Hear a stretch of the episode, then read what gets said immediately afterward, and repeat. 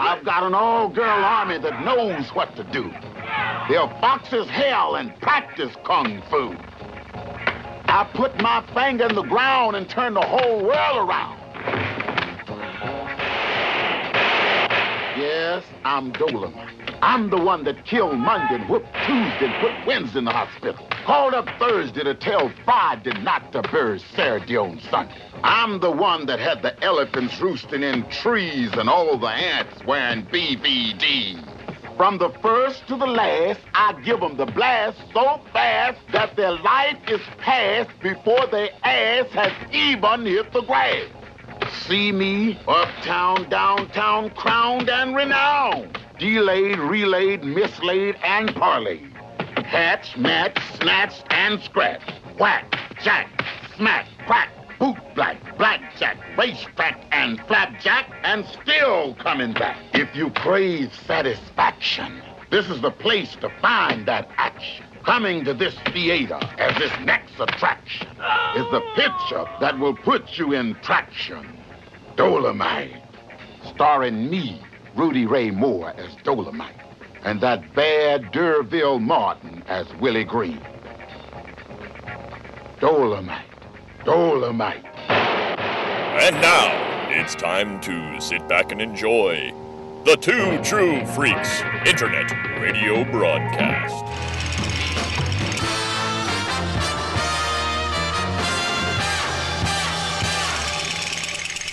Chris Honeywell is an internet loudmouth. And that's why the movie Friday, starring Ice T, is the greatest blaxploitation comedy of all time. Hated and reviled by his few remaining friends, he catches the attention of Thomas Deja, perhaps the world's most cunning supervillain. Ensconced in his ultra scientific hideout, with only his robot army and stunning assistant to keep him company, Deja springs into action. Is this idiocy? Virginia, use the molecular transmigration beam to bring this fool to me! Virginia trains the hellish mechanism, and with a clap like thunder and in a blinding psychedelic light, Chris Honeywell stands before his tormentor. Normally, I do not suffer fools, but I see beyond the yawning chasm of ignorance that is your brain and the endless sluice of sewage which is your mouth that they form a basic animal intelligence that I may be able to mold to my own devices. Uh, okay. Therefore, in my mercy, I offer you two choices instant, painless disintegration, or you study grindhouse movies at my feet now! Choose!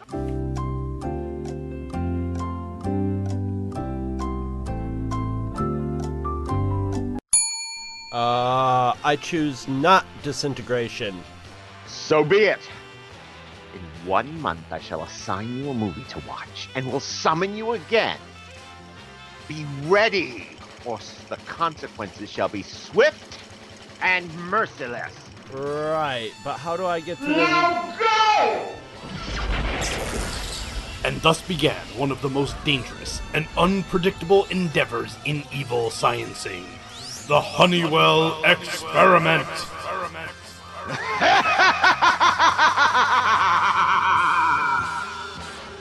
Virginia, summon the subject.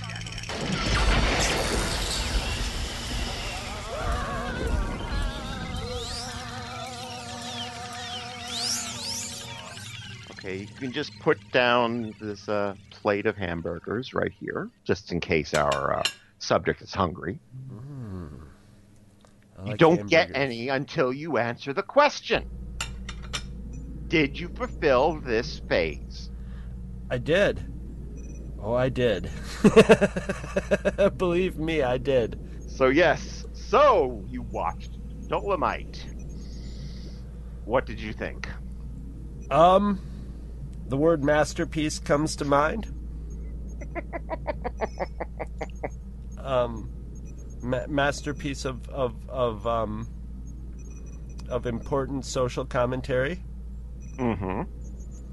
Um, a- as as I was talking about in phase two, Yes. I really think like as far as a commentary on race in America, that Dolemite has more to say still to this day than say something like Lilies of the Field or Guess Who's Coming to Dinner. Dinner. I think Dolemite still holds up and still has something to say, Mhm. whereas those other movies are sort of stand Naive. as they're they're great movies, Yeah. but they stand as sort of a timepiece of the the times. And Mhm. although this movie, there's no way you could say that this movie has is not dated. Hmm It is Well, because it, it exists in its own world. yes, but It- its own it's- world is definitely of the funky swinging 70s Mhm. Well, you know how like they used to refer to Planet Williamson for all those Fred Williamson movies? to Planet Williamson. Planet Williamson. Oh, Planet Williamson. Oh, okay. Yeah, that that all the Fred Williamson movies happened on a different planet where Fred Williamson was basically the center of the universe. He's he was basically yeah the the the alpha being of the the yes that this is definitely This is planet. This is Planet Rudy Ray Moore, and we Oh, should yeah. probably. I'm wondering if we should tell talk a, little bit about who Rudy Ray Moore was to people, since oh you have to you have to to explain this movie because this movie is Rudy Ray Moore. yeah, It's Rudy Ray Moore. It's- It's the it's it's you you might as well name all his movies Rudy Ray Moore one, Rudy Ray Moore two, Rudy Ray Moore the Return. Revenge of Rudy Ray Moore, Mhm, uh-huh. Son of Rudy Ray Moore, Yep. Rudy Ray Moore versus the Devil. Son of Rudy Ray Moore, except Son isn't really the star. Yeah, Ru- Um, Rudy, Rudy Ray, Ray Moore, Moore- and Son. Rudy Ray Moore was what they called a party comedian. And the party comedian was a phenomena of the late 60s and mid 70s, where um, if you were lived in an urban, uh, a heavily populated urban area like New York or Los Angeles or Chicago, and you knew the right soul music store to go to, you The could right ask to ask about. yeah, the right. You could buy records by people like uh, Redd Foxx started out as a party comedian, Mhm. and what they would be is there'd be these records that uh, had basically bawdy jokes about sex and race and all sorts. It was supposed to be really just like not safe for. Don't let. Why do you hear this? Right. It was. This was something to play at a party, and like Redd Foxx was like basically live comedy albums, Mm-hmm. like Moms Mabley was too. But Rudy Ray Moore, he worked the medium. He went into the studio and would cut a party album. So it would almost it would be a stage act, and he had a stage act, Mhm. but he would do it in the Well- studio, and they would add in voices of people laughing. They would have people in the studio laughing, but they would dub in voices too. It was made to play. It was made to be listened to at a party with a bunch of people. So even the people in the record laughing and stuff were was sort of meant to goose and Mhm. and enhance the atmosphere in the house where you're listening to the to the record, you know. And uh, um, Blowfly was another. Blowfly Right. did musical versions of that, often with people dubbed in laughing and stuff. And they sort of occupy the same space with me as like um, Tijuana Bibles or something. Right. There's something. They were a dirty little secret, and trucker tapes too. Yeah, and Mm-hmm. Dolemite used to sell his his records to truckers. That's how he knew that he could sell these. Was that he would put about put tapes out at truck stops, and they would sell out, and people would be like, "Bring me more." You know, Right. Dol- Dolemite tapes for, and he was like, "I knew this was gonna work when that when that happened." Right. And yeah, this is the cinematic equivalent of that. and he, he specialized in a particular type of comedy where he would tell these stories in verse with you know v- very bawdy Well, he was the first one to just openly swear. right You know, Redd Foxx would make jokes, double entendres, where he would say dicks and pussy, but you know, it would be cats and and uh, and you know the name Richard, but he would he would work it in. Mhm. And, whereas Dolemite would come right out and say that motherfucker. right oh well i mean when i rewatched this well, uh, this week i was doing a little bit of live tweeting while i was doing so because i had seen this so often it was like and the I posted a Twitter saying the second line in this movie is "What does that rat suit eating motherfucker want?" And you kind of know the kind of film you're in, you're you're you're getting into with that moment. And and motherfucker is funny these days. Back in the '60s, that was a scary word. That Yeah. was associated with black people. It was associated with black people being aggressive. So it was, Oh. it was, it was, a you know, it was, and and, it, you know, and it was, and people took it more literally as the Yeah. implication, and so, and this movie literally dollops it out as every other word. This this I don't think there is a line uh, that Rudy Moore has where he addresses one of the villains without using the word mother. In fact, there's that one line in the trailer. Uh, it's also in the trailer where he goes, "I'm motherfucking dynamite, and fucking up motherfuckers is my game." right, right, out of rap lyrics of today. But Mhm. then that was just so incredibly foul, and the amount of tension and hilarity that must have generated in a theater full of like partying, going for a good time black people, Mhm. seeing, you know. Not just a subtle like let's stick it in Whitey's face. Right. He's he's he's basically you know he's just coming short of pulling down his pants and like Yeah. right in right in the face. He's, right in everybody's faces. Yeah. Yeah. It's this this reminds me of I can't remember. Uh, oh, it was uh, the Reverend Ivan Stang of the Church of the Subgenius Mm-hmm. describing Russ Meyer movies. He goes, when you go to see a Russ Meyer movie, you're going to see this movie where women are just running around victimizing men, you know, using them up and spitting them out and terrorizing guys. Basically, the exact opposite of reality. Mm-hmm. you know, and that's what makes him special. And that's what Dolemite. The Dolemite lives in a world where he just, you know, walks walks through and dominates everything. Even in the beginning when he's in prison and the and the warden calls him in, you can tell the warden loves him. The warden has respect. Dolemite, you know, we, we gotta let you out. You the the, the Mhm. world needs Dolemite out. there. Dolemite. I know you've been That's like the good. only that and the the blonde pimp, the blonde uh, prostitute that he has are the only two nice white people in the film. Yes, and and she was also a bit. I mean, she the the line where she what is she just like sticks her head out the window and is just like, Like- God damn right, you know. No shit, Dolemite. Yeah, yeah, yeah. I mean, there's just so many sequences where uh, there's one where he's just you know where they're talking about his prostitutes. He's just like, and he makes sure to let him know. Oh yeah, well I got a lot of white girls in there too. Too, right.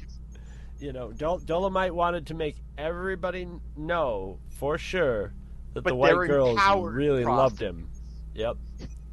but let's let's not let's now before you think that this is gonna this is one of these like black exploitation films where they're beating up on hoes and tricks. These are empowered kung fu prostitutes. Yes. That's how Dolemite treats his. You know, a lot of times you'll see a pimp and he's arguing, "Hey, man, I treat my women right. I buy them new clothes. I buy them food." No, Dolemite gives them whole structure on their lives. Not not only does he have the prostitutes, he's their friend who, from jail, um, has them learning martial arts not only so they can fight, but of course it brings the discipline and Yeah, and also the thing is, is that there there are scenes in this film. There are a couple of scenes in this film where we see the you know the prostitutes getting their revenge, so to speak, on a uh, on a John who has misused them.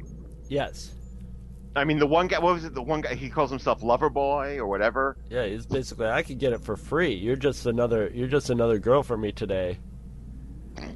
And And, and, he he gets turned into a little bitch. yes, yes, yes, she literally kicks his ass, and uh, and in, in a lot of ways, Dolemite movies really remind me of John Waters movies. Mm-hmm. They're they're made by shi whereas John Waters wasn't. Uh, I mean, Dolemite was making. You know, these they were he. It, Dolemite is a living cult of personality, And whether he's really such an arrogant guy, he probably isn't, but he built his character and just the, the, they are vanity product projects through Oh and through. yeah, I mean the fact that when Dolemite isn't on the screen, people are talking about Dolemite. Yeah, yeah, yeah, yeah, and and and and whereas, but they both have in common with with John Waters movies is he Mhm. takes a world of people that are marginalized and hated generally and portrayed as being the scumbags in in movies and makes them the, uh, the they're the family unit. They're the Yeah. they're the people with honor. They're the people who are just trying to make their way with the unjust society around them you know his friends are unapo- and and same in you know i mean I mean, look at that. We were talking before we started uh, recording about my favorite character in probably all of cinema history, Ham- Creeper the Hamburger um, who apparently literally was somebody who picked off the street and because they couldn't. And he becomes sort of like the funky version of wimpy you know i'll gladly pay you tuesday for a hamburger today he he he he sweet talks the girl at the Yeah. at the oh, I'll hamburger buy you one today.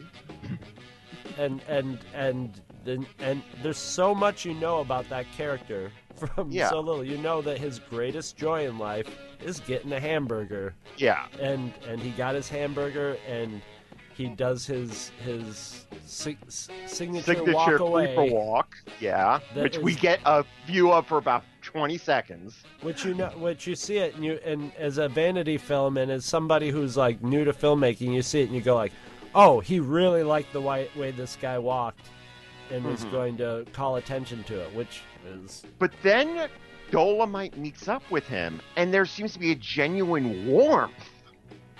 Yeah because that's how dolomite is dude. He's down to he is the kick-ass hero of the universe. But when mm-hmm. you meet him and you're cool for whatever reason he's down to earth. He's there talking to you on the level you know?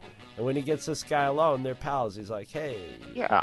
hey, the Yo, hamburger- hamburger pimp. Yeah, the- by his nickname, and they, they have he he he treats him with human dignity and respect. Dolemite he treats only everybody uses, with He only uses violence against Creeper when Creeper is abusing himself yes, with the drugs.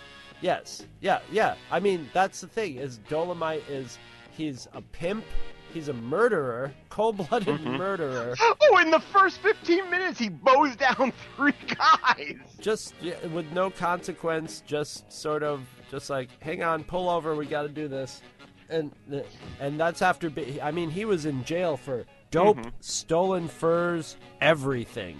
That's the li- I love that Yeah. line. He's in the he- dope stole. You had dope, stolen furs, everything, Dolemite. and uh, yet at the same time, and this and this continue as as usually with these guys that do this movie, these kinds of movies. As time goes on, and they're sen- and the movies either become more you know seen and maybe get a bigger budget, they they start developing more of like. Ah, I'm a community leader. So then, when you get to like by Disco Godfather, Mm-hmm. he's like, okay, I got to tone down the the violence and stuff because there's people who see Dolemite as a role model. So I'm Right. going to be the guy, you know, keeping drugs out or or whatever. It's it's awesome and nobody ever takes it seriously in mm-hmm. a movie like this. It's it's just part of the the you know Well, I mean, part of it is just it's so primitive. This Yes. film is so primitive on such a on a technical level.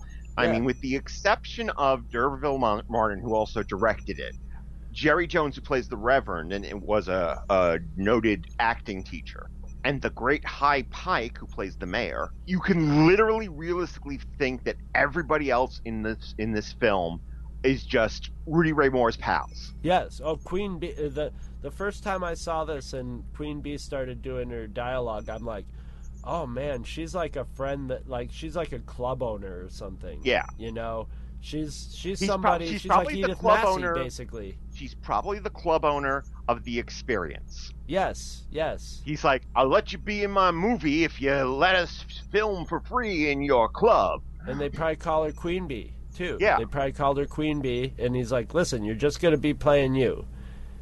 And and yeah, it's and it's wonderful that the the the woman who owns a club can basically go to prison. Like that whole scene, the absurdity of that whole scene of like, Yeah. all right, Dolemite, we're letting you out. Here's Queen Bee's gonna take you. and Well, that, that's a, a definite sign that there's no reality in this film. no, no, it's it's not. It's made. It's it's pandering in the best way. He he's hmm. taken his his act and in s- in in one way he literally transfers his act to the Yeah. stage where you actually I mean, see, that.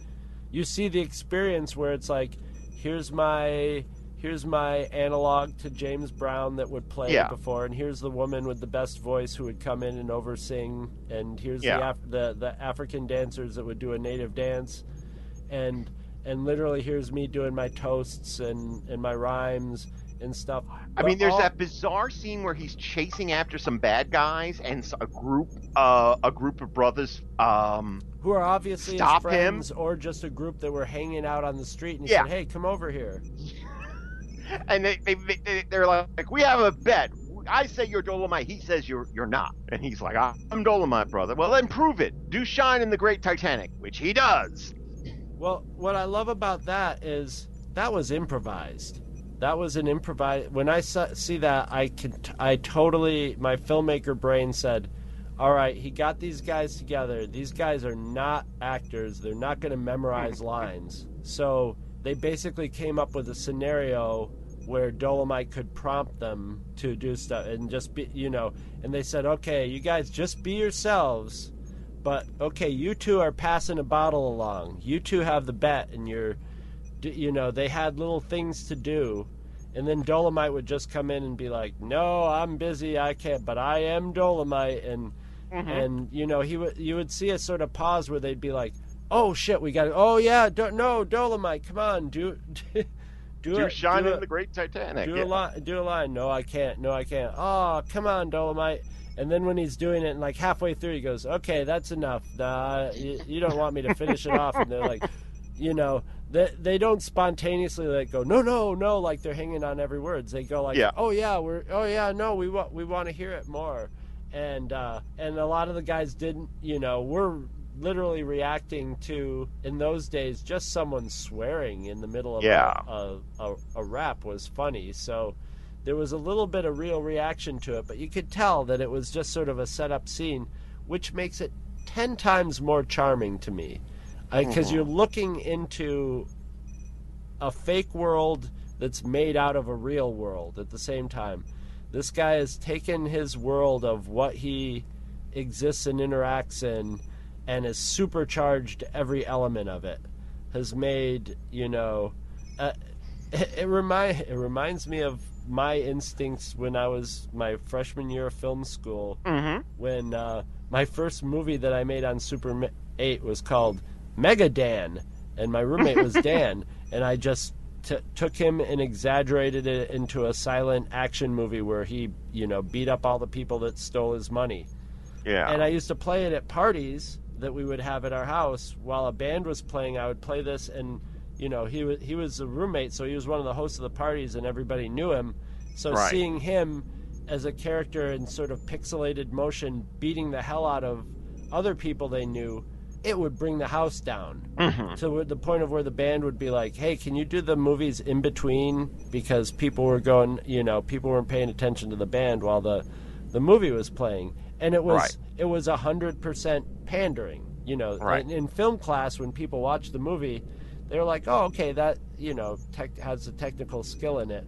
But when I showed it at the parties where everybody knew Dan, that it, it was a totally different thing and that's what Dolemite is. When you showed that in the theater, like in like I can how fun would seeing Dolemite in like a Times Square theater have been.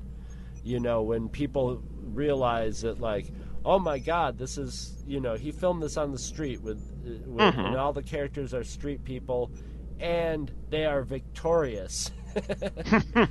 and and portrayed as being people, you know, with dignity. And it, it, it's it's it's a wonderful thing, and I and it and it's you can get more about that time period, I think, out of Dolemite. Still, still today, you know, there's Well, a it- fun retro aspect of it, but it's a real cultural timepiece. Yeah. I mean, it's it's definitely a snapshot of the way um, Los Angeles was in 1975. and yeah, and you you get to see that aspect of it. I mean, watching it today, and, and I I'm uh, uh, as a point of shame, I saw Yes. stuff like "I'm gonna get you, sucker" Mm-hmm. before I ever saw Dolemite or anything, you know, any real black exploitation movies. Yeah. So when you see them now, there's there's a, a tendency to be like, oh, you know, enjoy that retro feel to it and stuff, and it's like an ironic enjoyment. But this goddamn movie, this, uh, you know, I mean, okay, yeah, there's the cheesy aspect. There's, I mean, People The- actually dressed like his yes, that's exactly where I was going. His outfits, because Dolemite is not built like an action star or a movie star. He's just yeah, a- we should mention that that this guy who is who is played throughout this movie has the baddest, the hardest, the toughest, the the best lover in the whole world. and he's kind He of this- homely.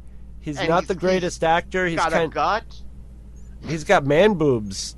Yeah. We're we're he's he's he's a, a shape. You know, he Mm-hmm. he's a he's a body type, and it's a body type that doesn't end up in movies very often unless it's like a construction worker. It's Mhm. not the body type that shows up as a hero in Right. the movie, and and his delivery is kind of flat. You know, Mhm. and Well, he has this this one trick he does where he's like, he talks very very quiet, then he cuts off the last half. Yes, and it's almost like he's an autistic fellow, you know, who's just learned some stuff. But, but you know, he the, the, he's got to have a sense of humor because though the the outfit when he gets busted in the beginning, Mhm. where I'm guessing he's getting ready to go golfing, Yeah. he's got his hat with he's got that hat and and you know there's nothing you can really do with that kind of body that's ostentatious ostentatious that doesn't make you look like you're wearing a costume to be like one of the flying Wallendas or Yeah. you know um Oh, what are the tiger trainers? Uh, Siegfried Uh, and Roy, Siegfried or something Roy, like yeah. that. You know, you, you have these things that are like buttons. You know, the big wide buttons up the crotch, Yeah. and you know, and, or those those long straight collars with the collar underneath it. Yes, yes, and and they're, they're sort of made for that, but but they're just uh, just ridiculous looking, and you can and and he just embraces it. I mean, the that wh- when I the first time I saw this movie and I knew I'm in love with this movie. Is this movie is is got me and it's not going to go wrong unless it really gets boring. Was at the beginning where he makes them pull up in front of the prison and watch all the makes all the guards Yes. watch him watch all the beautiful women come out of the car. And this is part of like, you know, Rudy Ray Moore's like, okay, we got to have a scene where all the, well, every scene has to be with all the women coming out of the car, and I'm wonderful Yeah. but he's take it takes off his clothes and is just like you know comes down his underwear the- it's the just like get this is- cotton off me yeah. you know You know I don't wear cotton. want no natural fibers on me get some real clothes on me and like we're gonna get in the car and have sex now Yeah. and make sure the guards see it and and the and the one white guard like oh no dolomite i'm gonna You'll keep be back." these you'll be back and I was just like, I I love this movie. I mean, I'm I'm deeply and madly in love with this movie forever. And as you were saying with the the um, trailer to this movie, Oh god, one of the most glorious trailers ever made. now the story behind that is he, Rudy Ray Moore had nothing to do with that trailer. They just sent that they they just sent that trailer out to s- this guy and they weren't really sure how he was going to do it. He was just a sort of standard, you know, got you know, worked for the studio type of make trailer guys, Mm-hmm. and the guy saw the footage and he knew what to do with it.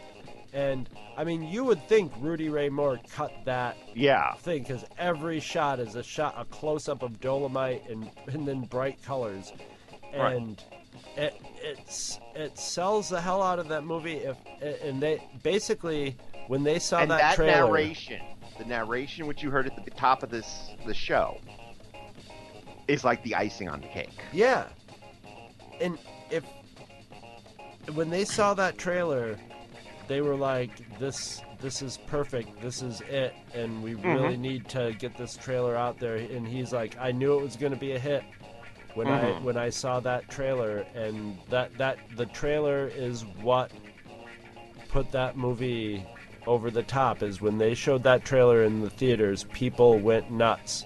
And when if I would have seen that trailer, I would have been like, "Well." I'm gonna see this movie.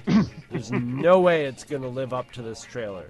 Yeah. Because this trailer is saying there's action and craziness every second in this movie. It's all over the top. And when you see that in a Grindhouse movie, you, you usually know there's going to be about 15 or 20 minutes of that. And the rest is going to be sometimes some of the most, you know, insanely hard to sit through filler, incompetent filler that you'll ever see in, in bad dialogue and exposition and that would be usually how you'd have to make that kind of movie. Not this one. It this one never it never stops, not for a second. As a matter of fact, it just keeps getting crazier and crazier mm-hmm. as it goes along, and there's never a dull moment in it. And See, I that's do- so rare in something mm-hmm. like this, you know. you know, we should mention that I do a blog that analyzes trailers from the past. And the thing that makes this trailer work, for I think, besides I think the the narration, which is just so perfect, is that there are either scenes of Dolemite or scenes of people saying Dolemite, and it what's neither is no longer than a second. he's he is the the center of the universe, and Yes. every everyone knows it, and it is necessary to, se- to for the movie to work that way. It's Mm-hmm. necessary for you to embrace that because it's a party album. He's the MC. Right. He has to, you know, he he realizes you're coming to that movie to be engulfed in his world, and that's Right. it. That's what it's all built on. It's not built on, you know, later later on, and and and it worked. You know, he Mhm. uh, with uh, Petey Wheatstraw, the, the Mm. legend of Petey Wheatstraw. He thought, okay, maybe I can bring one of these to life. You know, Yeah. use use one of my toasts as the basis for it, which would have seemed to be, if they did this nowadays, that would be how they would approach this. Mhm. And uh, and uh, no, Well, I mean, look at look at a, a film which I am in no way comparing this to because I, I have a very dim view of it. Black Dynamite, which is somebody's idea of what Dolemite is. now was that that was in the early two thousands or is that That was that was fairly recently. That was like 2012, 2013. I'm yes I, I remember i went and saw that in the theater and i only remember one shot of it and that was from one of the trailers too Mhm. and it was where he was spinning around in a car without spilling a soda Yeah. and that's all i remember of that movie See, the thing is, is that and and there is a genuineness, even though th- this film is very artificial. It feels artificial. It's filled with uh, people who cannot act. Um, I think there's actually like one scene where Lady Lady Reed, who plays Queen Bee, actually flubs her line and just redoes it. yes yes It- it- i think that's the scene where they're they're sitting watching the girls do kung fu and you can see the Yeah. boom mi- the, the boom mics just just Mhm. hanging out there at the top But the thing is, is that it still feels authentic. Whereas I never, when I was watching Black Dynamite and some of the other uh, black exploitation spoofs we've seen in the past 20, 30 years, like uh, "I'm going to get you, sucker," I'm gonna get you sen- suckers pretty good, and it's got good It's jokes in it. Yeah, it doesn't it- it- stuff as much goodness as Dolemite in it, and they Yeah. and if you're doing if you're doing tribute, that's the thing is the tributes to these movies just pale. because it's people playing playing dress up. Yeah, they they pale Where- in comparison to the Mhm. original movies because they don't. For for one, they they they, they want to add a level of irony and parody to it, and Mhm. that's subverting the the whole appeal of this to me. Is it's so earnest in its what it wants to do, and what it does, and it's honest in what it does, and it doesn't care. So it, it, it's brave enough to just go out there and be like, "Oh yeah, Dolemite just kills white people," Yeah, Yeah, and and and he does that because that's going to play really well in the movie theater. That's going to make Mhm. people laugh and clap, and uh, that's that's amazing. yeah. Well, we, we once again come back to, to the first principle of grindhouse cinema, which is it should show you something you've never seen before. This is a combination of like like to a white person especially Yeah. this is something you've never seen before, but uh, it, it, to like and and I and I don't want to say to black people because it's Mhm. Dolemite is not in in the 70s or any time or in any reality not the black experience No. but it resonates with the black experience of say the people who would have seen it in a Times Square grindhouse Right. you know Or on Hollywood Boulevard. on Hollywood Boulevard, yeah, Yeah. especially on Hollywood Boulevard, yeah. Mm-hmm. And, And I- it's I think almost it's also- almost literally like camp to the Mhm. point of where why why you would see a like a play at camp when they would do skits at the end. The the thing Mhm. that made it funny is that was your friends up there doing Right. that, and not that they could act well or whatever. It was that, and that's what you were watching when you were watching Dolemite. It's like I know those Mhm. people, you know. My friend wouldn't be able to act that well, or would would would act just as badly as that. But you know, This was, I mean, I, I, I almost want to look at Dolemite as almost like the equivalent, the black exploitation equivalent of Superman the movie. okay. And, and somewhere Scott Gardner is turning his. Sorry. No, no, oh, Scott, Scott Gardner hasn't this. even made it uh, into this this far into this podcast. Yeah, yeah. Hear me out, Scott. lost him say- at Dolemite. Yeah. Is that in that Dolemite is an ideal. He's super tough and he's super competent, but he's good to his neighborhood and he's concerned about the the people and he I mean he treats the the poor he treats the everyday man in his world with dignity and respect just like Superman does. So in a way most people I think give this film bad marks because they compare it to stuff like Shaft or uh, Superfly or Across 110th Street, which were high quality productions. Right, right. They weren't as exciting. That uh, like Shaft and Superfly are good movies. They're not as exciting and interesting and engaging to me as as Dolemite. Oh, is. Shaft is a great movie. It's but the thing is, is that it works as a straight on right, detective show, detective right, thing. right. Whereas this is a comic book. Dolemite is Superman. He's been exiled, but he's coming back to the to the home planet, so to speak, to set everything right. Yeah, no, nobody wants Dolemite to be real Mm-hmm. or realistic. You know. Yeah. So unless Zack Snyder is planning on uh, remaking Dolemite, I think we're safe. I would actually go see that. you would see us. Okay. I would go. Well, I wouldn't go to see it. I wouldn't go and see it expecting a good movie, but I would go expecting to see something I'd never seen before, for sure. I, and it would be it would be fun because I would think that I might be able to predict what some of it would be like, Mhm. and a lot of the joy might be being like disappointed on that, or actually, or but yeah, I I would uh, in the same vein that I would you know that I would watch a train video of a train crash.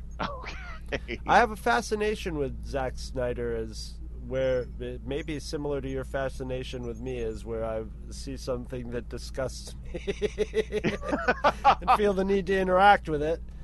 But but like you know, like now I have this thing where I I'll, I'll go see Zack Snyder movies. I just pay Mm-hmm. for whatever it seems like the movie that's going to make the less least amount of money in the theater gets. I'll buy a Mm-hmm. ticket for that, whichever one has the same sort of relative time frame, so I can just slide into the Zack Snyder movie without seeing. You know, I Right. I enjoy taking them apart, and and there's also that uh, level of disbelief where, you know, it's like I I, I'm, I guess I got to go check again to to really believe that Hollywood's giving this person money to make movies. This is amazing.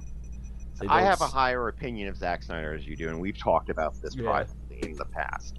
Um, I do think that him and Warner Brothers were a bad mix. Because You think? what? Because Warner Brothers was coming off of the, the Chris Nolan movies, which were grim and dark. So they're thinking, "Wow, to make money, we should all be grim and dark." Hey, Zack Snyder, be grim and dark. Because it's funny because you can see the, the the Chris Nolan fingerprints on Man of Steel. Yeah. Yeah. Even yeah. though th- there are, there are Zack Snyder there's Zack Snyderness to Man of Steel, there's still a lot of Chris the, the Chris Nolan influences on- in it, which I think kind of just mixed in a bad, in a toxic way with Well- what Snyder's strengths were. Zack Snyder's not the filmmaker to. I, I mean, I mean, Nolan is sort of. I, I have criticisms of Nolan, Mm-hmm. But I think he's generally, a good- uh, especially when he's not working in the comic book. uh, See, you know, in the the. Batman genre. He's he's a he's a solid. I look at him as sort of like Brian De Palma to Alfred Hitchcock. I would Mhm. put Nolan to um, Kubrick. Mhm. He's sort of he's sort of really although I don't think he's as good as De Palma. I think De Palma really got Kubrick or got Mhm. Hitchcock. Right. And Nolan has that sort of Kubrick philosophy of like I'm going to be really like put a lot of mm-hmm. planning into this plan it out like this Yeah. intensely connected mechanism but he doesn't have as far you know as much as people would say Stanley Kubrick was kind of you know distant and a, a distant filmmaker I still always felt like his movies always had very human heart to them Well, as you know, my Nol- favorite my favorite film of all time is a Stanley Kubrick film, which one Doctor Strangelove. Oh, wow, yeah, that's a good one. Yeah, that that in many ways is kind of his perfect movie. Actually, Mhm. I think, in in in terms of his his movies, but yeah, it, and and and Nolan makes these incredibly complex movies Mhm. where you have to watch the whole thing, and probably and and and if you watch it multiple times. You'll pick up more sort of technical depth to it, and Right. see you'll see more of oh, I see more of what he was doing here, especially say um, oh what was the one with the guy with the tattoos? Oh, Memento. Memento. You know, Memento it doesn't like it didn't vibe with me uh, emotionally, but intellectually that was a really challenging and ultimately rewarding movie to watch, but you had to really pay attention every time. And then subsequent viewings bring out more in it because once you know the standard thing to follow and you don't have to spend all your Mhm. time putting it keeping all the pieces in order it, it gives more. So I, I think that the the reason I, I really this is something I share with Scott Gardner. I really hate The Dark Knight.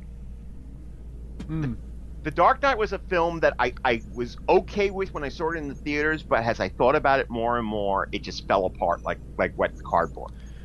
well And remember, I think remember when before the movie came out they put out like the first 10 minutes and that was like the Yeah. trailer and I was like Mhm. hey okay I like this idea and I like where he's going with it and then the movie totally didn't live up to that for me it doesn't have a spine.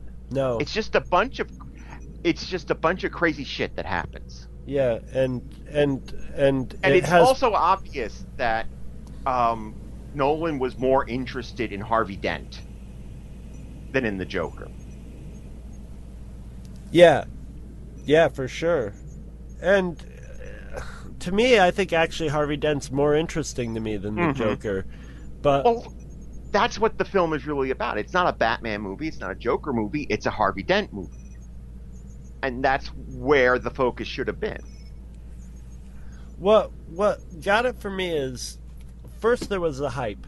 I remember Mhm. reading uh, um, like it wasn't Pauline Kael, but it was somebody. It was it was a it was a, like a you know New York Times reviewer or something. It was it was a mainstream reviewer and going like, you know, for this this is a Batman movie, but this has the depth and story and resonance of like a Godfather movie.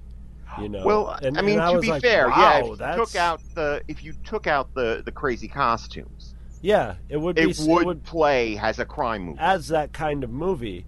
Yeah, But I don't think it, you know it, when they were when that that critic said that I I don't know why I did this, but I took them seriously and said, "Wow, Mhm. that's quite a thing to say." You know, maybe it's about time somebody did that with the writing. You know, as as soon as I hear that about The Godfather, I I don't just think the direction. I think something that's incredibly well written on top of it. And then Mhm. when I went to see it, I was like, that was good. But the thing about Nolan with with the Batman movies is, and this really kind of pissed me off, pisses me off, and Mhm. it's and it's one of those things where I'm not really justified because I can't get inside of his head, so I don't know what Mhm. his motivations are. But comparing those movies to his other movies, they did not have.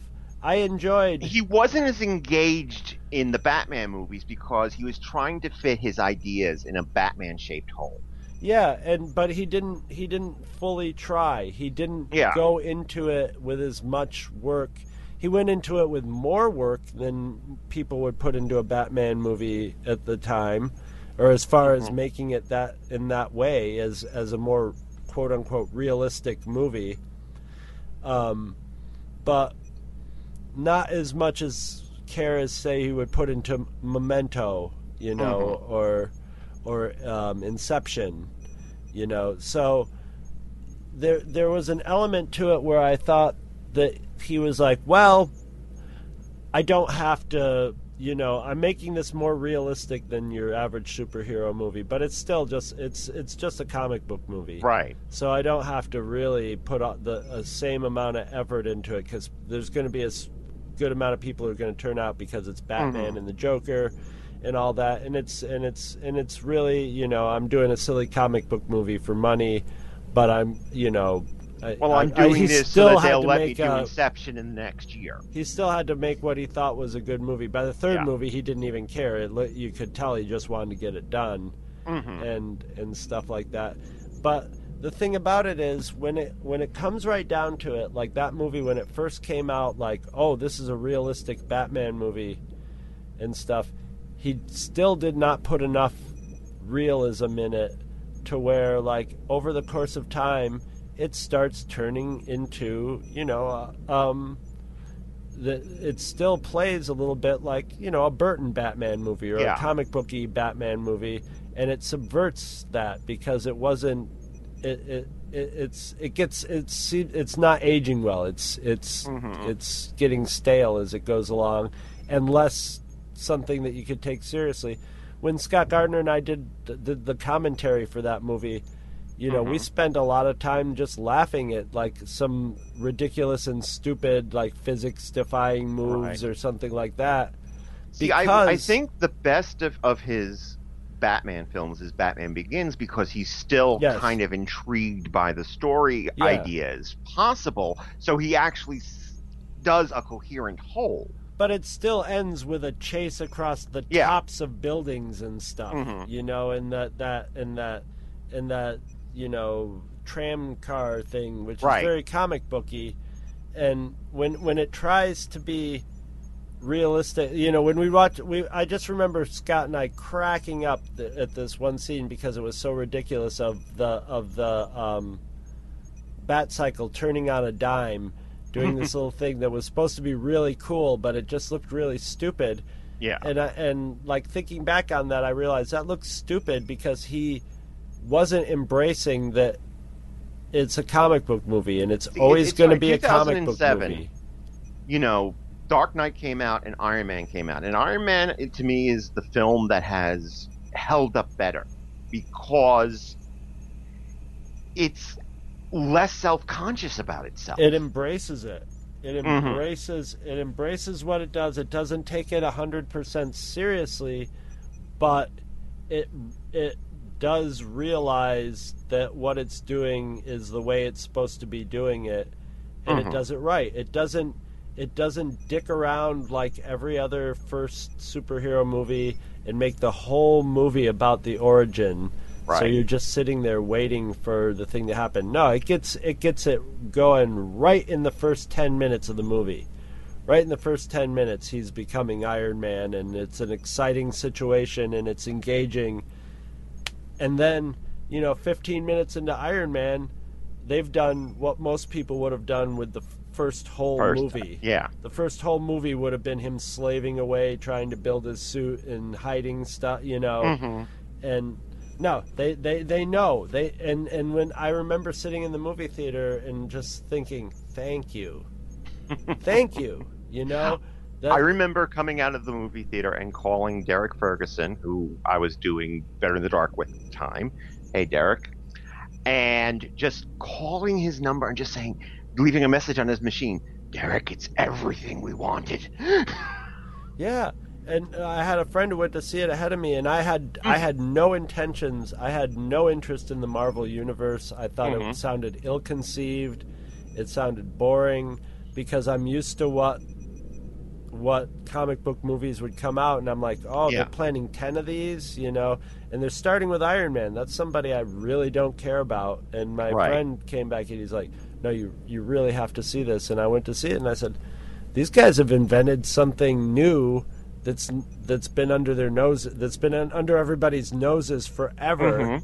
and they've just figured out how to do it and you know I've I've seen every Marvel movie since then I cannot believe Same that. I've done, that I'm saying that but I have even the ones with characters that I don't care about and I've enjoyed I- all of them so I far yeah, I'm not exactly an Ant Man fan, but I've seen both Ant Man films.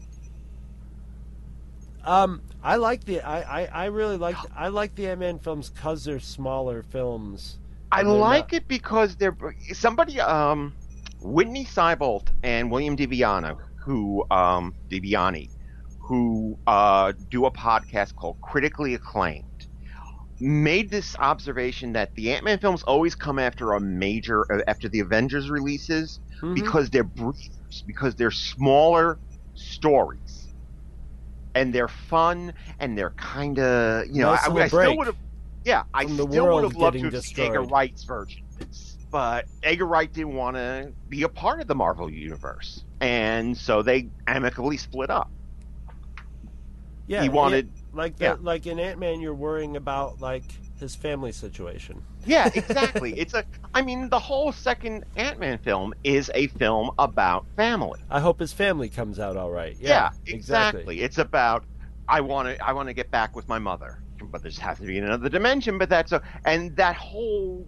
the MacGuffin is motivated by on one in the the hero side the the ability to reunite the family. In the villain side, the ability to basically sa- stave off her own death. Right, right. So it, they- they're very personal stakes. They're not like a- and a- after Infinity War, where the whole universe is at stake. That's kind of refreshing.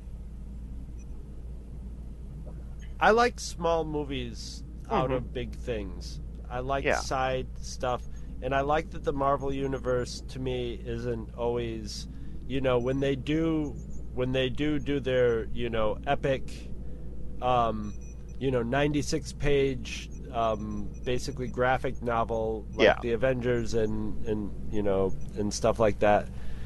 I actually enjoy those ones more than I would enjoy the than I enjoyed the comics versions of those when they Mhm. would be like, okay, we're bringing everything to a head Yeah. and stuff. It works a little better in the movies because the the characters are more alive. But I like when they do. I liked when they did. I like.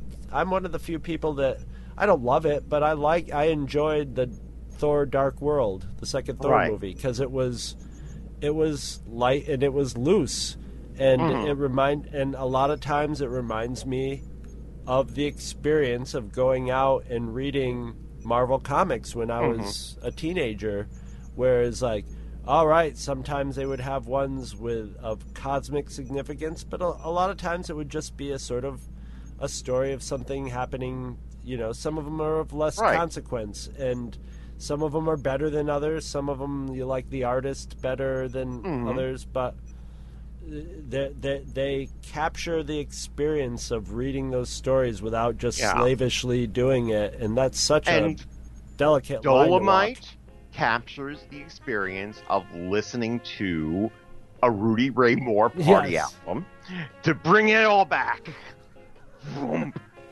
Well, Somehow getting from Rudy Ray Moore into Zack Snyder is that's that's I'm still trying to picture what a Zack Snyder Dolemite would be. a, a Zack a, a Zack exploitation movie. Coming soon, the Zack exploitation genre. That was actually uh, that was actually Sucker Punch. It was was Yeah. a Zack exploitation movie. If you like Zack Snyder, that was that was pushing all the all the pander points.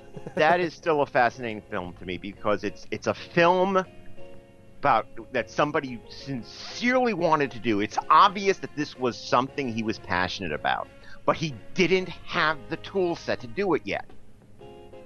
So it And when you say tool set, you mean in his brain, right? Not Yeah. not the Yeah, I actual mean- physical tool because he had the I- I don't physical mean like special set. effects or things. I mean Yeah. his maturity as a director hadn't reached that level yet. the, the, the level to speak so, he obviously thought he had something really intense and deep to say with that movie Mhm. and it it did didn't happen and if when when when the movie came out and was getting criticized and he was explaining to to everybody Mhm. how it was actually a movie about female empowerment Mhm.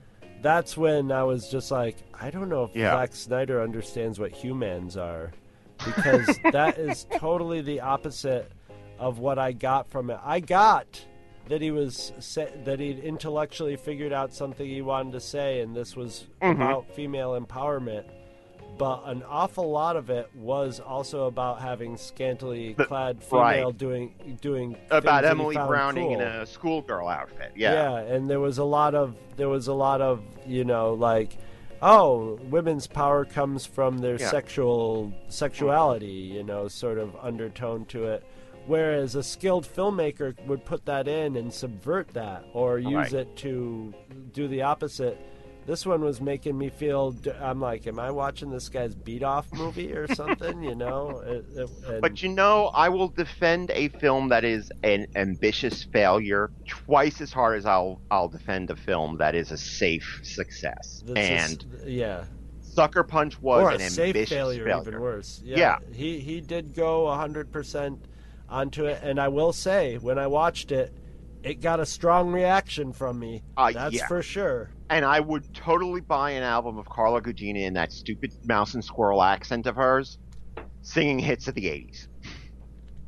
But uh, uh, well, that's another thing is I don't I don't like that style of of song remakes either. Yeah. they they all they they all end up sounding the same to me, and uh, yeah, it, that that movie ended up feeling like I was watching a succession of commercials. Mm-hmm. I, I think Zack Snyder like really wants to be John Boorman, Mm-hmm. uh, and um, oh, what's the other what's the other guy who did Lisztomania and Tommy Oh, uh, Ken Russell. Ken Russell? I think he wants to be Ken Russell too, but he doesn't have the sheer human lunacy of either of those guys. Well, You know, he he's he's he's he's very intellectual and not visceral at all. Even though he'll have visceral stuff in it, it's But you see, even Ken Russell, and I love Ken Russell.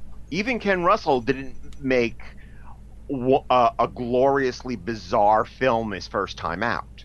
No, no. He he had to he had to sort of march up there to where somebody It- was like, "Oh, this guy's skilled enough to let him Right. to to to unchain him." And then when they unchained him, it was like, "Oh, Jesus." Exactly. it wasn't the time for Zack Snyder to be unchained at that point. But he figured this might be the only chance I get to do this because of the success that he's had he had with 300 yeah. and with he figured I might as well strike now while the iron is hot. Have you seen the Ward? I have not seen the Ward, the last uh, John Carpenter film. Yes. Now, we did all the John Carpenter movies for the the mm-hmm. Horror Vault podcast, and we have I have notoriously not been able to get an like we all watched The Ward, mm-hmm. and we've never covered it. I get the feeling because everybody else hated it.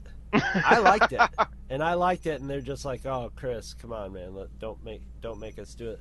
But the ward, to, when I saw the ward, it's and it's also it's not a very John Carpenter looking movie. Mm-hmm. Like the the actresses are the actresses are kind of WB like in them, right? In it, but there's a reason for that. And when, and mm-hmm. like uh, uh, when I watched the movie, I realized I just saw John Carpenter make Sucker Punch on one one thousandth millionth of the, the budget, budget yeah with with way more skill with and it's a failure. It's not mm-hmm. I, I, need to see it again. It's a it, I, I enjoyed it although it may not be it may not be because i felt sort of the same way about um what uh, was it um master of darkness the the one about the the sutter cane? Have you oh oh in the mouth of madness in the mouth of madness.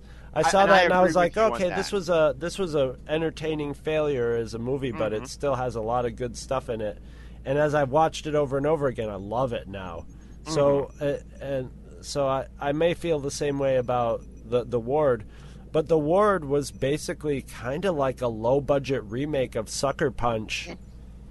but a lot better, and and I almost got the feeling it was John Carpenter go, saw Sucker Punch and was just like, "Oh come on," and was like, let me scrape up let me scrape up a few hundred grand if you, mm-hmm. you know a few hundred grand and get somebody to match it up into a few million and and squeeze out something better mm-hmm. which he did so um, one thing though that did deliver on all its promises is Dolemite. Was Dolemite? Yes. Was Dolemite. Um, once again, we fell down that Zack Snyder hole because of that concept. It, it, yeah, there's a lot of gravity to the black, the Zack Snyder black hole, hole, so I gotta, I gotta be careful about that. Yeah. Yes, like I said, I, I have a, a higher opinion of him than you do, but I, I, I understand your point of view.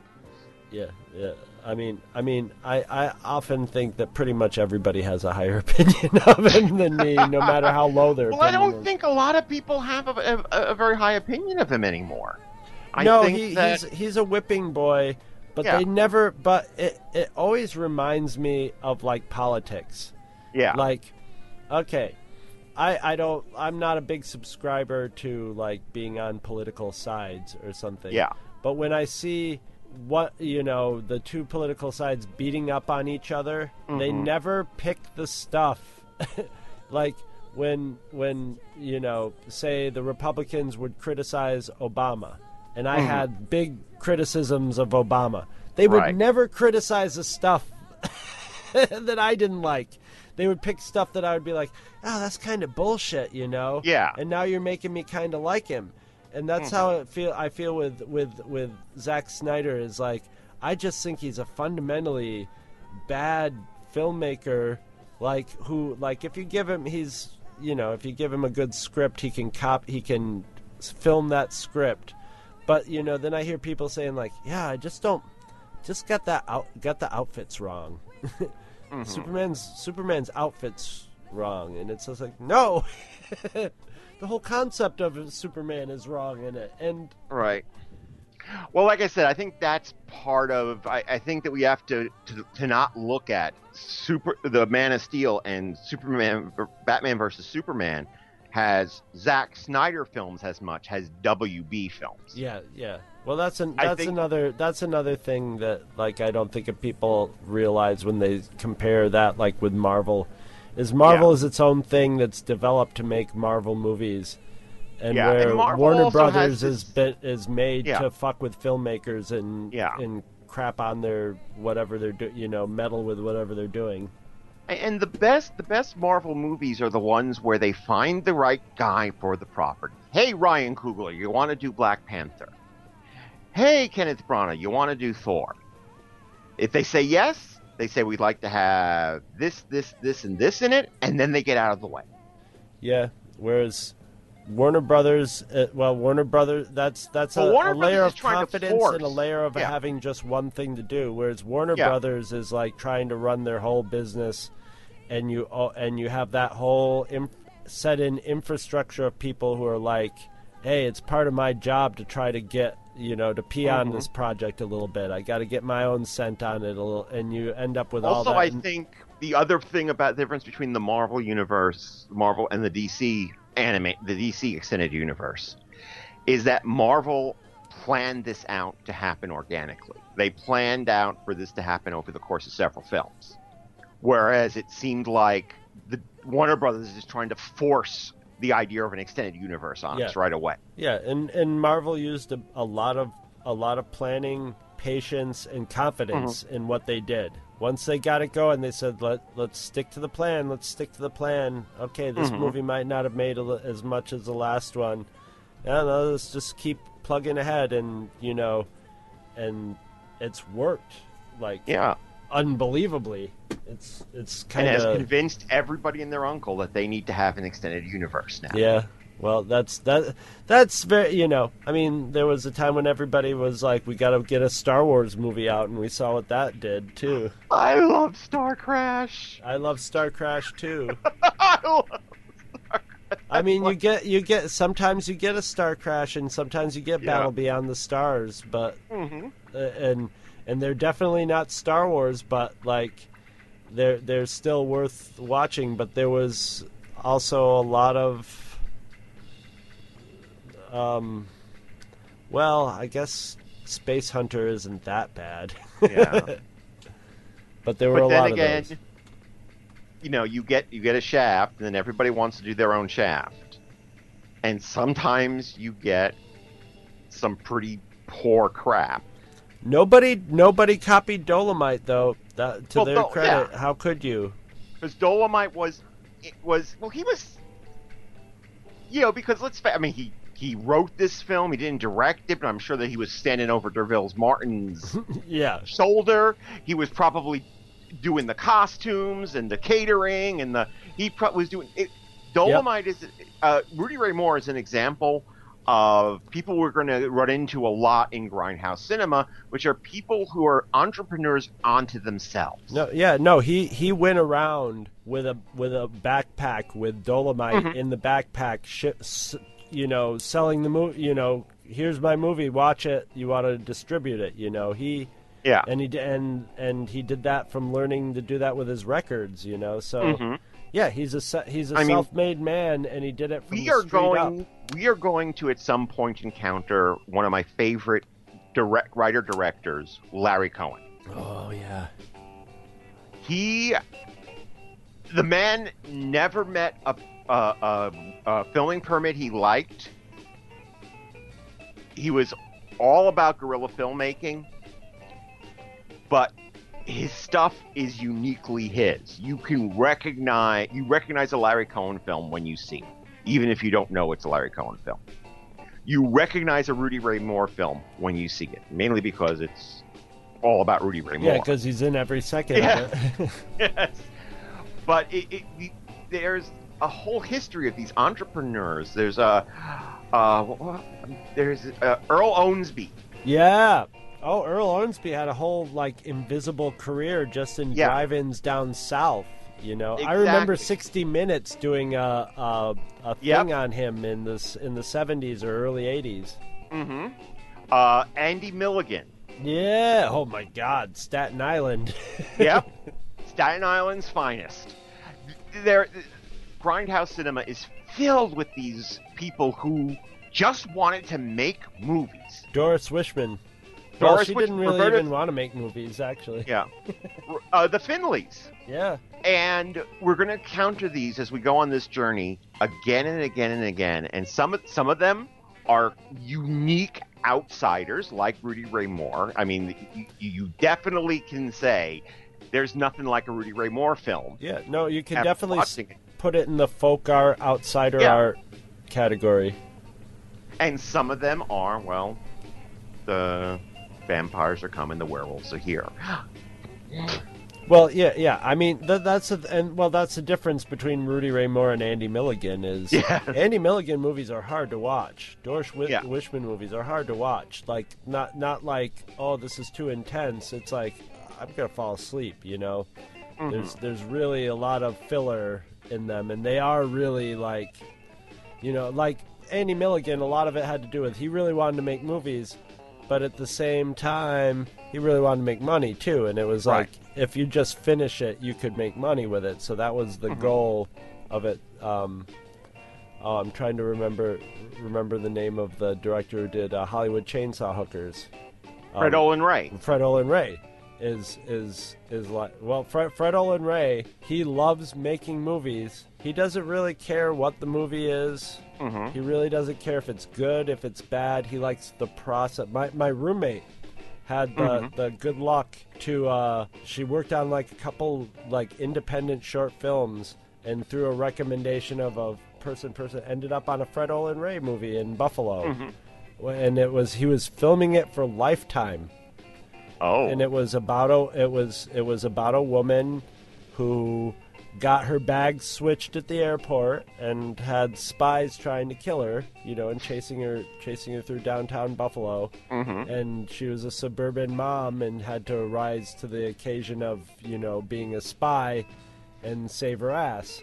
And it's really uh, you know, he's he's gotten to the level of like he knows enough about the craft of filmmaking that that, that Lifetime will hire him to just churn out these mm-hmm. these by number movies. But my roommate said he just loves the process. yeah. He loves. He- he's he a nice guy things that he does that he loves. He loves to put Yeah. like plants in. Like he has this thing of like wherever you have a scene, they'd film a scene and he'd be like, "We need a plant in there." In the airport, you know, uh, scenes in the airport, and uh, and actually, I just watered it today in the backyard. Is I've got one of the from the movie she worked on. She took the plant home, and we were watching the movie, and there's like five. There it is, there it is in the airport, and then they drag, and she's just like. I, we dragged this plant everywhere. I can't wait to see if it turned up in the movie. And every single scene that he used that plant, he made sure he got the plant in there Mm-hmm. doesn't doesn't add anything, subtract anything. But in Fred Olen Ray's mind, it's like scene needs a plant, Right. and he just lives to live that lifestyle of making a movie, which is madness, basically. Mhm. It's frustrating madness, but he loves it. And uh, And Rudy Ray Moore loved making money. Mm-hmm. Mm-hmm. Yeah. Uh, uh, well, he he obviously loved making these movies too because he was he did not slack on his movies. You could make you could make crappy movies in those days and make money off them. As a matter of fact, you made more money by making more movies, which meant make them crappier because you're, you're spending less time on them. So it Right. was really to his credit that like each of each of his movies is its own crafted. It's the same thing, but it's it's got its own crafted little thing, sort of like Russ Meyer. Mm-hmm. And it was a movie. Russ Meyer movies. Yeah, when there's watch- there are films about female empowerment in a way. Yes. Oh yeah. And they were also movies that Russ Meyer just wanted to beat off to. Yeah. They're like Russ Meyer was like, I'm just gonna film my fantasy world, and and I also like being around beautiful women with balconies you can read Shakespeare from. and uh, so I, I will make this movie because that will put me in the position where I get to interact with all these these ladies, and Right. which was a lot of movies and that well a lot of Mm-hmm. movies period. But he was upfront, so to speak, upfront about it. Yeah. I love Russ So- Meyer. If we ever want to cover some Russ Meyer, I'm I'm. Uh, Have you ever seen his one studio film, the seven the seven minutes? I have not seen the seven minutes. I heard it's terrible, but that It's awful. Oh. I mean, I mean, wasn't uh, um, the oh the the one he he did with Roger Ebert that was that had some studio money behind I, it. I think so. Yeah, but but the only one that was like, is, and they made a big deal about Russ Meyer presents. Kind of like kind of like how we have William Castle presents Rosemary's Baby. which you know it, it it it was a big deal for the for this exploitation filmmaker to be in bed with this major studio, so to speak. so to speak. Yes, uh, no pun intended. Um, but and the thing is, I think what the reason why Dolemite lives on and became an icon in hip hop culture Yeah. come the 80s is because it is very DIY. You know, do it Right. yourself. well, do- that's you how, know. and that's what rap culture was. Right. And and I mean, he's rapping Mhm. way before. I mean, before Dolemite was doing that. I mean, a lot of the, like the signifying monkey. People were doing the signifying monkey before Dolemite.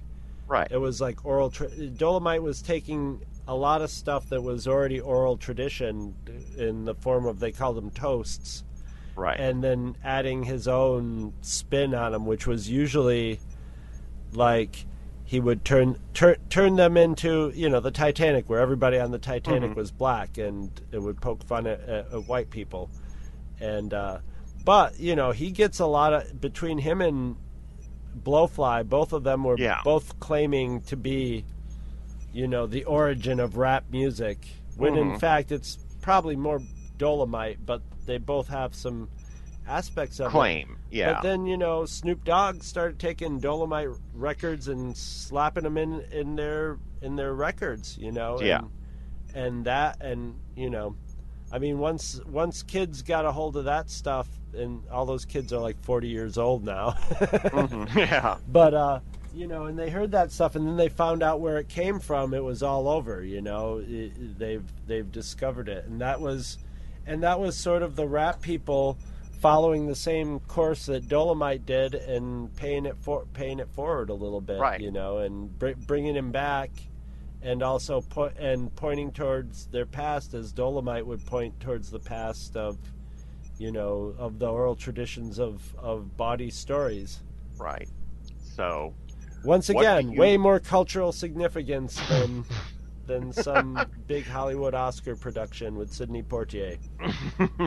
Not that there's anything wrong with Sidney Poitier movies. no, not at all. I, So I even what? they you- call me. I have a Mr. feeling I know what you're going to give it, but what would you give Dolemite? Ten out of ten. Ten. Okay. It's a ten. It's it's it's it's it's a perfect movie. It's perfect. Don't change a thing. Literally, there's nothing that I would want different in Dolemite. That I, I, I don't want anybody to act any better. It- it- yeah, it's pitch perfect. Because it, well, it's because it's his world. It's the worldview of a specific person. yeah, It's unfettered by studio interference or worrying concerns about what anybody feels about it. Yeah. He did a, the film he wanted to make, and it has endured to this very day. and and and you can watch it for free on. I, I it looks like pretty much every Rudy Ray Moore movie is on. I don't know if it fell, if they've fallen into a copyright zone where it's they're all of a sudden every one of them's on YouTube, but that's how it is. They're all out there, and I Well, they're owned by Xenon Pictures, which is a a uh, uh, DVD. Well, I guess they would call now a DVD company. Uh, they used to be a video company that specializes in black exploitation, and we'll be probably visiting their catalog again sometime soon. and they probably don't worry about them being on YouTube because Mm-hmm. the kind of people who are going to want a Dolemite DVD aren't not going to buy one just because Right. they can watch it on YouTube anytime. They want Mhm. the they want the extras and they want the physical copy. So it's the same thing. Like what for years and years you couldn't find Russ Meyer movies unless you ordered them for like hundred and twenty dollars a piece from Russ Meyer Mm-hmm. and uh, now they're all on YouTube. You could just you could go bathe in Russ Meyer for days on, on YouTube. it's so strange. Nothing, and then all of a sudden everything. So, Yeah, this is this is my favorite phase of the experiment so far. well, are you ready for more nudity? Yes, You had me at nudity. Phase four. I had one of my peers give us a recommendation.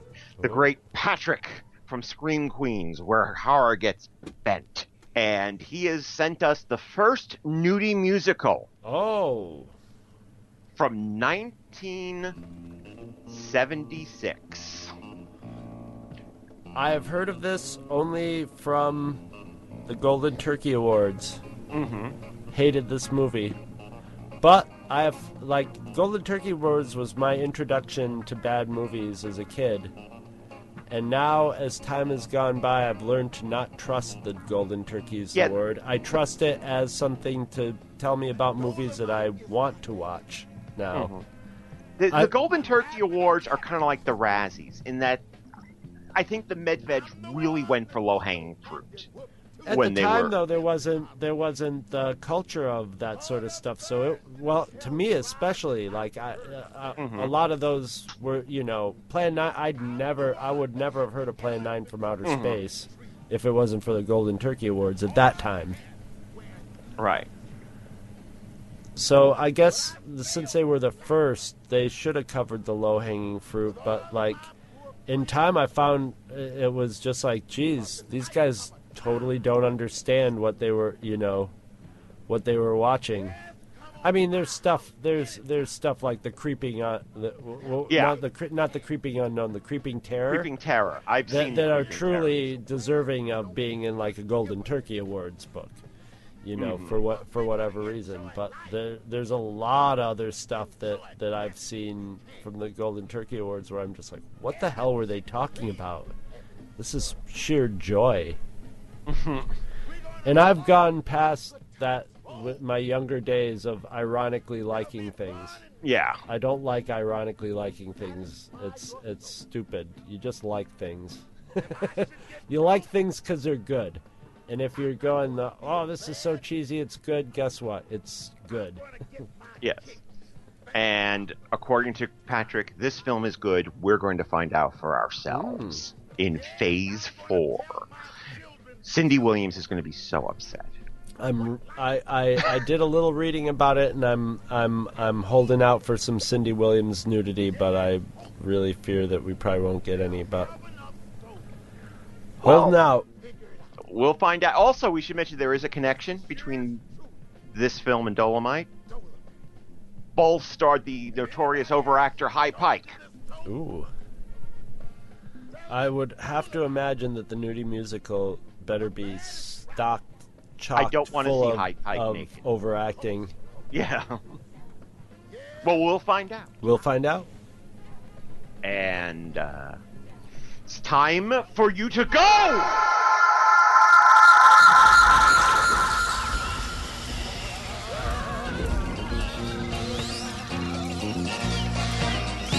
He's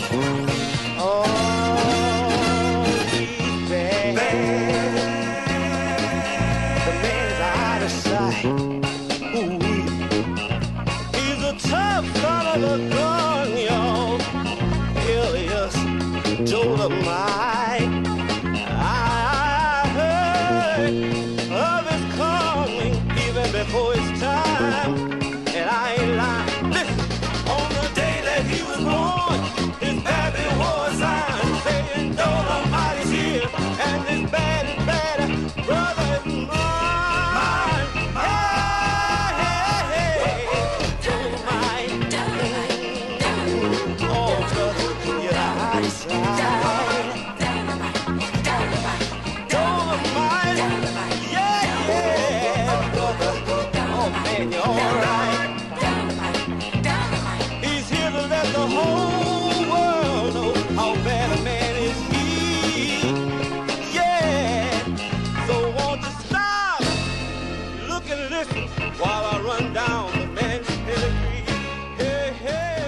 Visit our website at twotruefreaks.com. Two True Freaks is always spelled T W O T R U E F R E A K S. You can email Two True Freaks directly at twotruefreaks at gmail.com. Two True Freaks and all of its excellent affiliates are available on iTunes, and you can choose to subscribe to either the entire network if you wish, or pick whichever individual shows you want to follow. We have so many shows to choose from, there's just bound to be one that appeals to your particular fandom. Just search Two True Freaks with an exclamation mark at the end, space, and the number two. You can find Two True Freaks on Facebook. Just search for Two True Freaks. If you ever leave your house and you actually have friends, why don't you tell them about Two True Freaks? If you've enjoyed our show, please won't you take a moment to rate us on iTunes? That helps others find the show too. Thanks for listening. And join us every Monday for new episodes of Two True Freaks.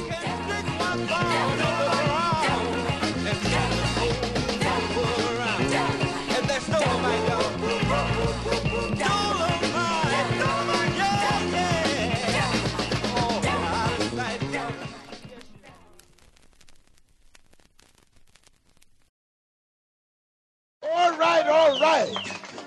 Long live the gorilla. I want everybody to say that behind me. Repeat after me when I say it this time. Long live the gorilla. And I ain't lying a pound. You know, I was in a club the other day, and this fella was walked in the restroom, you know, and you know what happened? He went in there and sit down on the stool and took a shit, and the bartender was at the bar and heard all this hard. "Ah! Ah! Ah!" So the bartender went in there to see what was happening. So he said, "Man, what the hell is happening with you?" So this cat sitting there on the stool said, "Well, man," said every time I get ready to flush this thing, it bites me. He, he said, "Why you damn fool? You are sitting on a mop bucket." I wouldn't lie to you, baby.